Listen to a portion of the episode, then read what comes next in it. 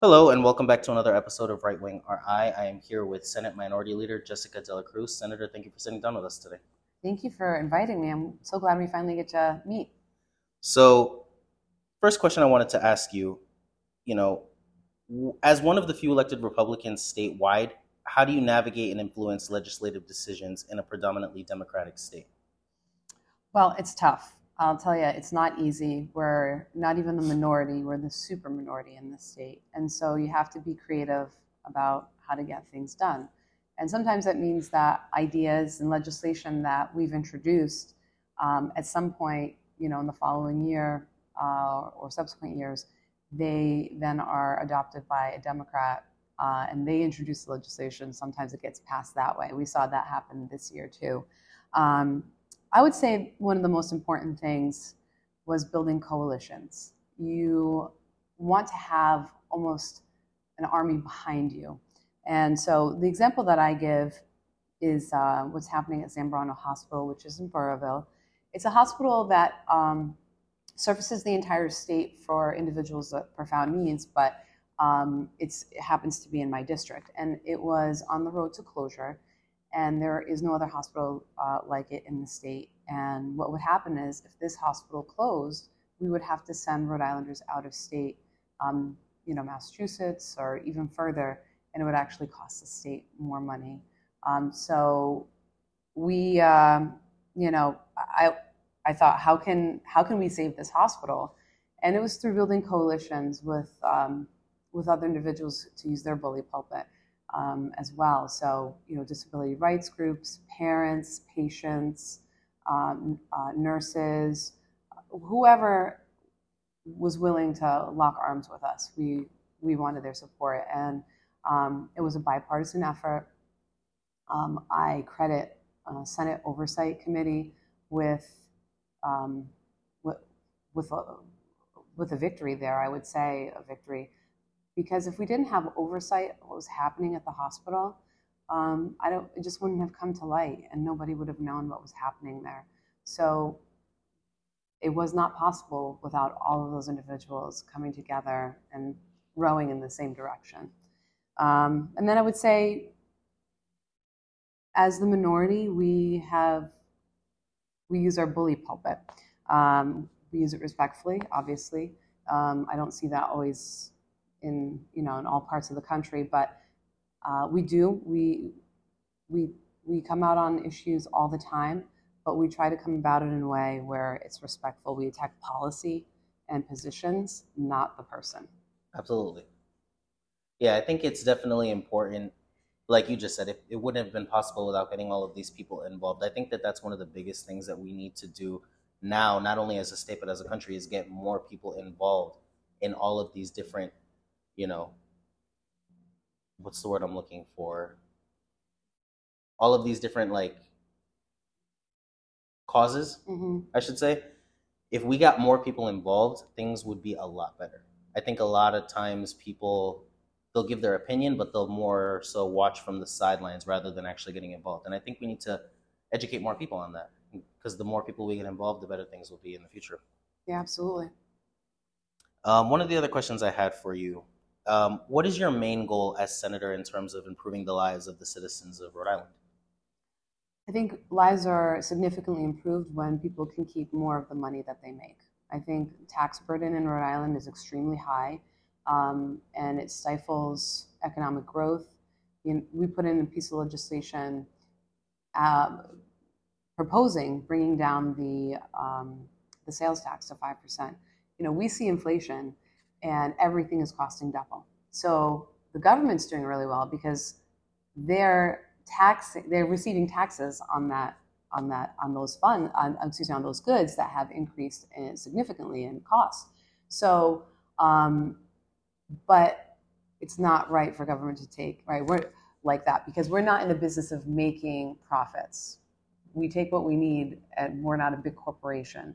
So um, I think government has taken too much. We need to give back to Rhode Islanders. And I thought, our whole caucus thought um, that 5% would make us really competitive with the states around us.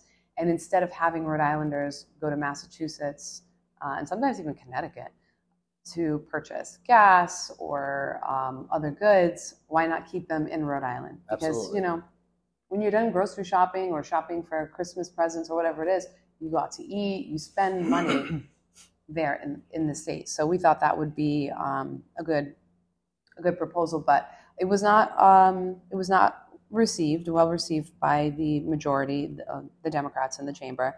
Um, but one of the other things that I think that we could do to make Rhode Island a really good place to live is improving education.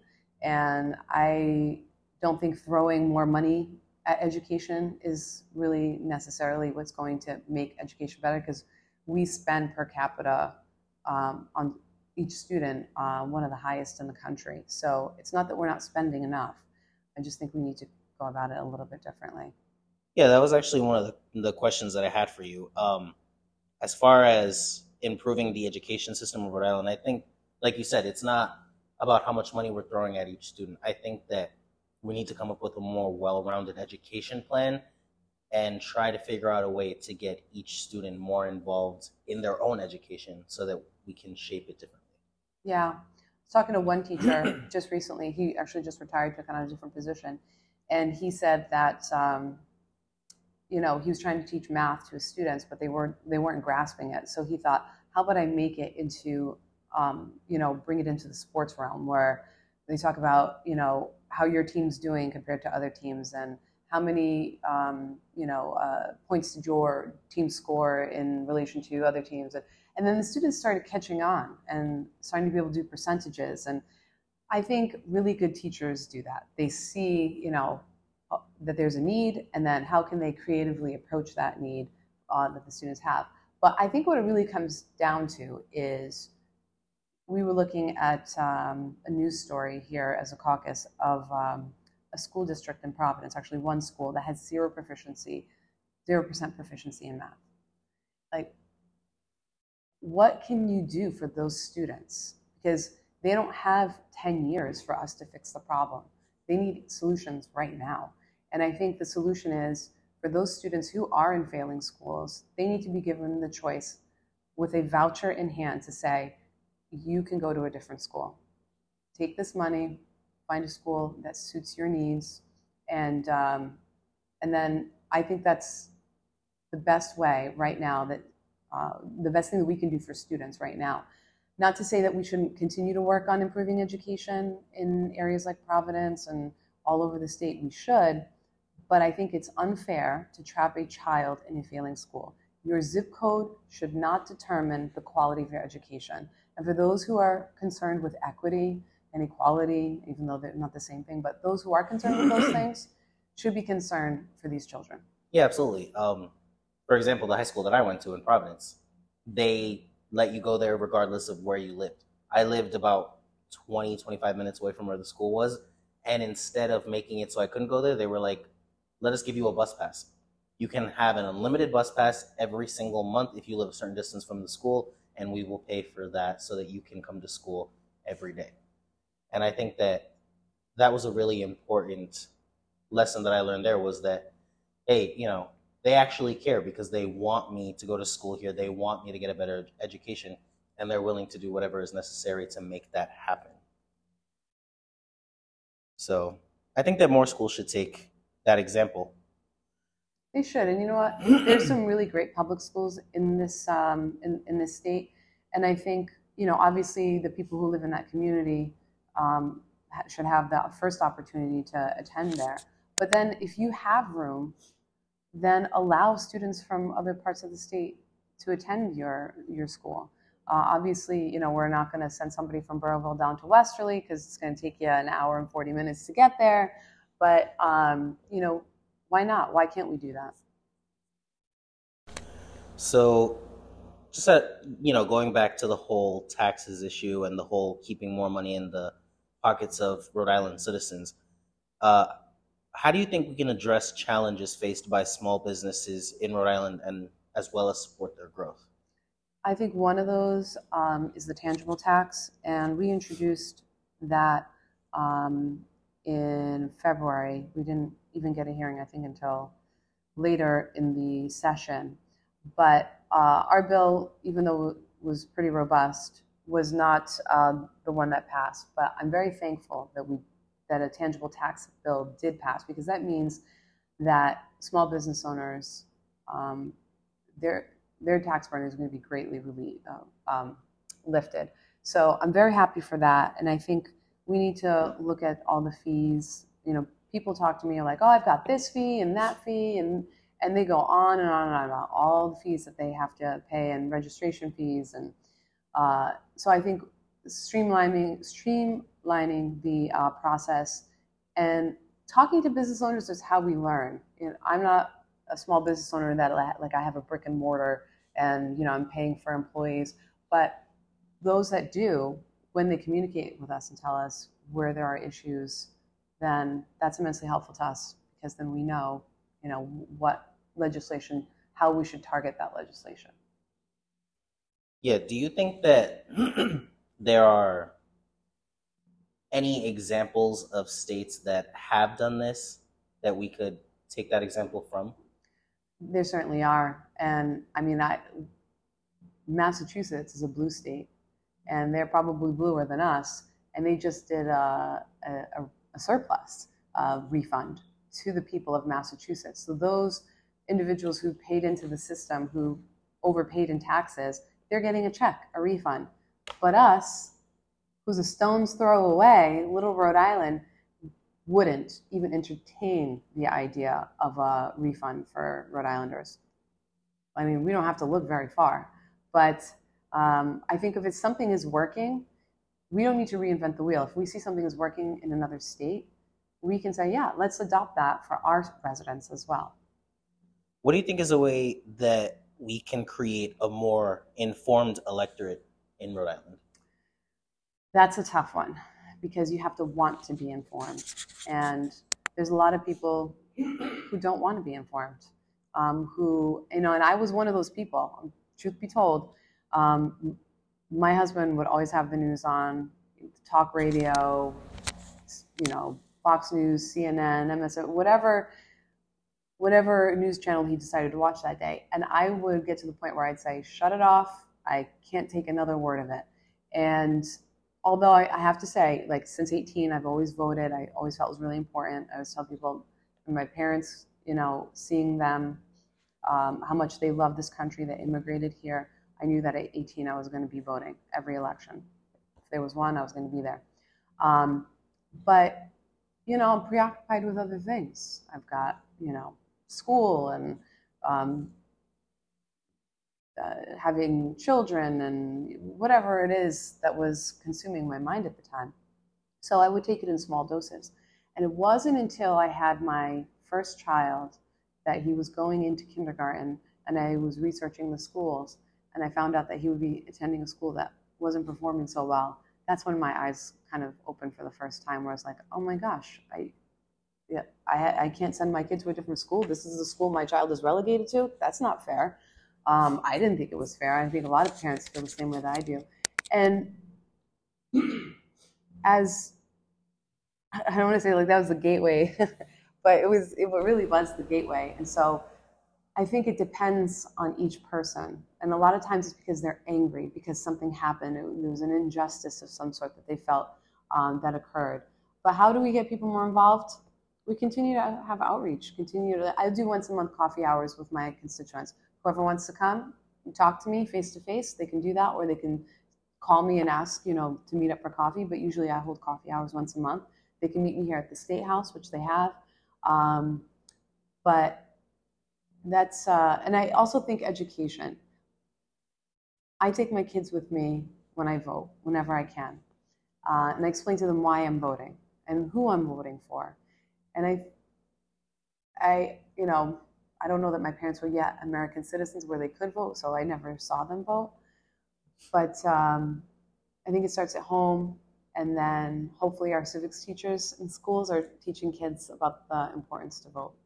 I think that that's actually one of the, you touched on a very important topic there because a lot of people that I grew up with, and even people from my parents' generation, they don't vote because they have this idea that one vote is not going to matter. Mm. When in reality, it it really does because one vote could mean the difference between you're, you know, the person that you want to win, it could be the difference between them winning or losing. Yeah.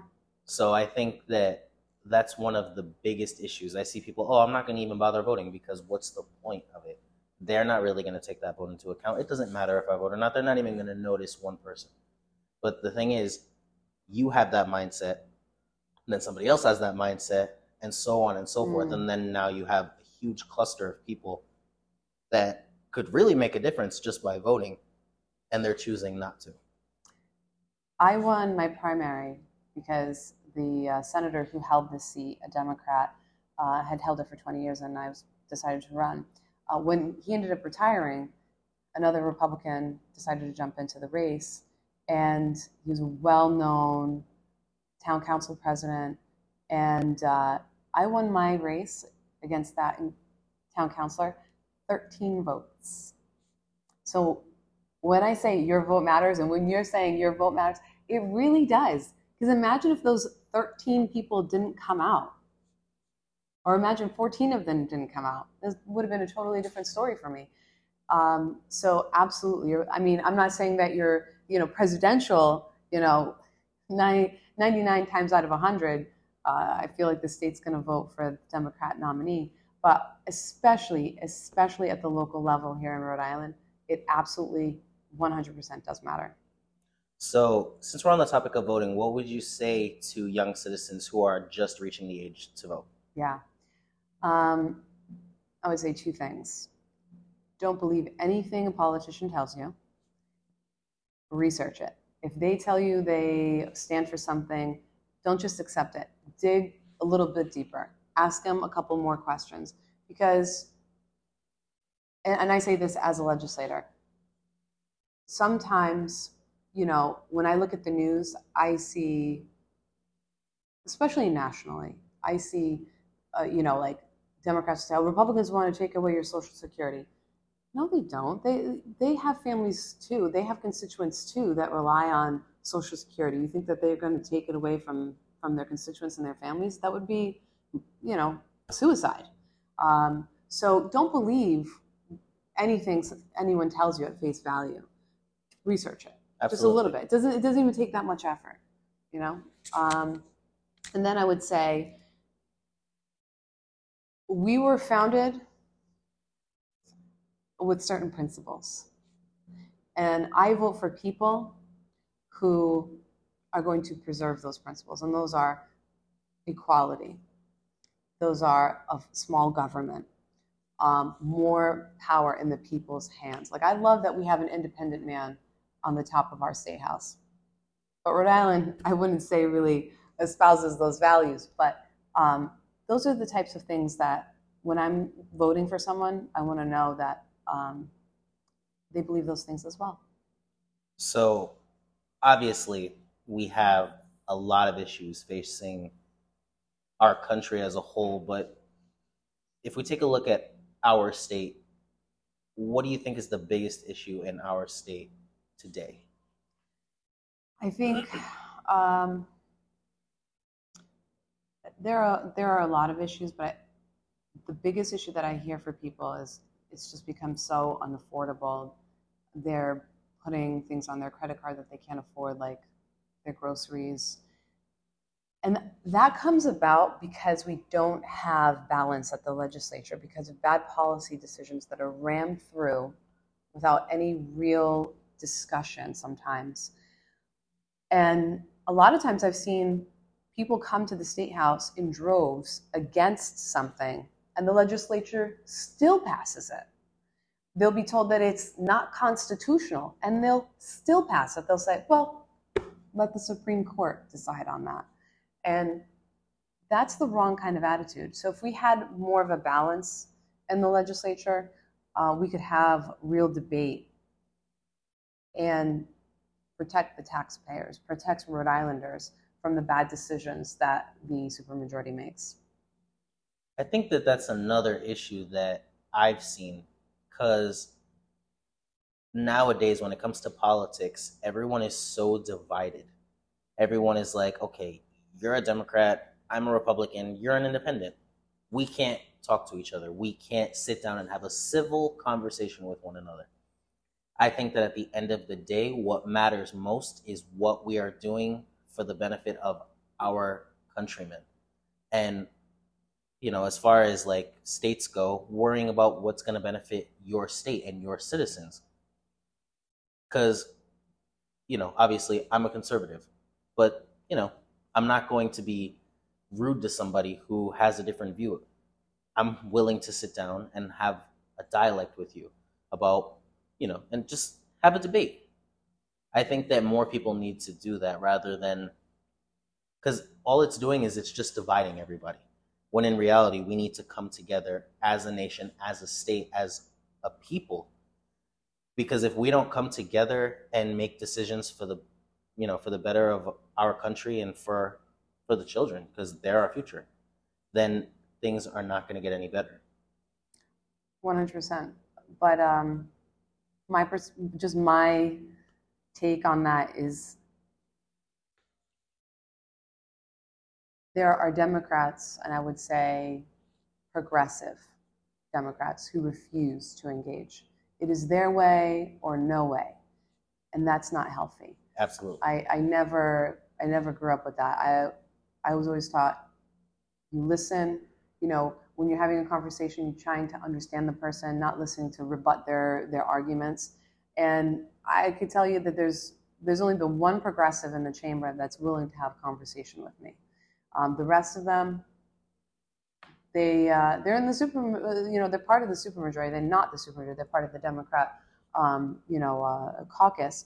But um, I think that's unhealthy. I really do, and it's it's childish, right? You have to be able to talk to people of different perspectives. And it's also, you know, that uh, we'll say that they tout themselves as uh, tolerant, but it's like if you're not willing to have a discussion with someone who has a different view, then I really don't think that's very tolerant of you. I feel like that goes against the idea of politics because not every person, even because pe- there's even people on the conservative side that I one hundred percent, yeah, yeah. But people are not willing to have conversations. And I think that if you're not willing to talk to people and see their point of view on things, why did you even enter into politics at that point? Yeah. Because that's the point. The point of politics is to talk to people and create some kind of middle ground where we can both benefit from it rather than if I don't agree with you, I can't talk to you. Or how about if I don't agree with you, you're evil. Exactly. You know, it's like that's really the, that's not conducive to a conversation. That's but that's the mindset yeah. of people nowadays, especially the younger generation. Because since they're so since they're still developing mentally, they're just regurgitating information that they've heard. And then that just creates a more uneducated generation. And honestly, it's pretty scary when you think about it because a lot of people from my generation are very uneducated when it comes to politics and they're getting to the age where they're able to run for most offices. Like people from my generation they can run for office right now if they wanted to but since they don't really take the time to really sit down and talk things through they're it's very easy to get tunnel vision that way. And i think that that's a real problem. And full disclosure i'm going to say that the extreme of the the right, the Republicans, have the same issue. Uh, where I know some Republicans will not engage in conversation with someone, but I I didn't grow up in a you know hyper partisan home. Um, there was there was none of that. So I grew up with a lot of Democrats around me, and I even say most of my family are Democrats. People I go to church with are Democrats. I have friends that so I I have to di- differentiate between the people who identify themselves as Democrats voters and those who actually legislate. Uh, because do I hate my family? No. Do I hate the people I go to church with? No. I think they're really good people. And a lot of times we agree on a lot of the issues. There are going to be some things we disagree on, but it's not to the point where I'm going to say, like, I hate that person. That's ridiculous. You know? I'm not going to lie. I've gone through the exact same thing growing up. The majority of my family is Democrat.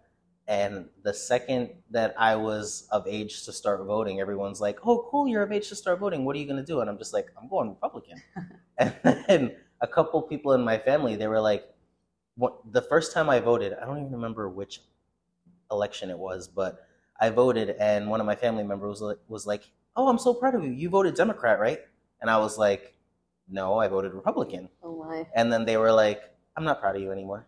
And I was like, "Shouldn't you be happy that I'm trying to push things forward to make this country better?" Like at the end of the day, regardless of where you stand politically, there is one goal: to make this country better, Yeah. regardless of where you stand. But no one sees it that way. They see it as a very divisive, you know, a very divisive thing, and it shouldn't be like that. Yeah. Um, so one of the things I wanted to ask you was, um, obviously, since there are so many issues that could be talked about in the Senate, how do you prioritize what you bring up and when? Considering that there are so many issues, and also that, as we said before, it's a there's very few Republicans in this state. So how would you prioritize? Well, there are few Republicans in the state, but I think um, the issues that we care about are the issues that Rhode Islanders care about. You know, education, making Rhode Island a place where you can not only just, you know, live, but live to your fullest and retire here. You know, I'd love to retire. I'd love to my kids not to move far away to find better opportunities in a different state so I can, you know, be grandma and babysit whenever I can. you know, I love that. But I think what we um, need to do is find common ground and what benefit, what's a benefit to to most Rhode Islanders. And the, the other thing is, I'm going to stay true to my beliefs. Um, put it out there. I, this is who I am. This is what I believe. Um, and then, you know, just be authentic. I, I tell people like when they ask me, "What's your best piece of advice for me?" Don't be fake be authentic, be your real self. Let people decide if they want to vote for you. Don't based on that. Do not, you know, people see through the BS. They know if you're lying to them, and you put your positions out there, and if people agree with you, great. If not, then you aren't the right candidate. But um, I always tell people that run for office as well that it's it's uh, it's difficult for Republicans in the state, but it's not impossible. And you need to connect with voters. And a lot of times, especially in the state senate or as a, a Rhode Island state rep, the best way to do that is to knock on people's doors, introduce yourself. Hey, you know, my name is, I'm running for office. You know, here are the issues are important to me. Love to hear what's important to you. Um, and that's how we reach the voters. Yeah, absolutely.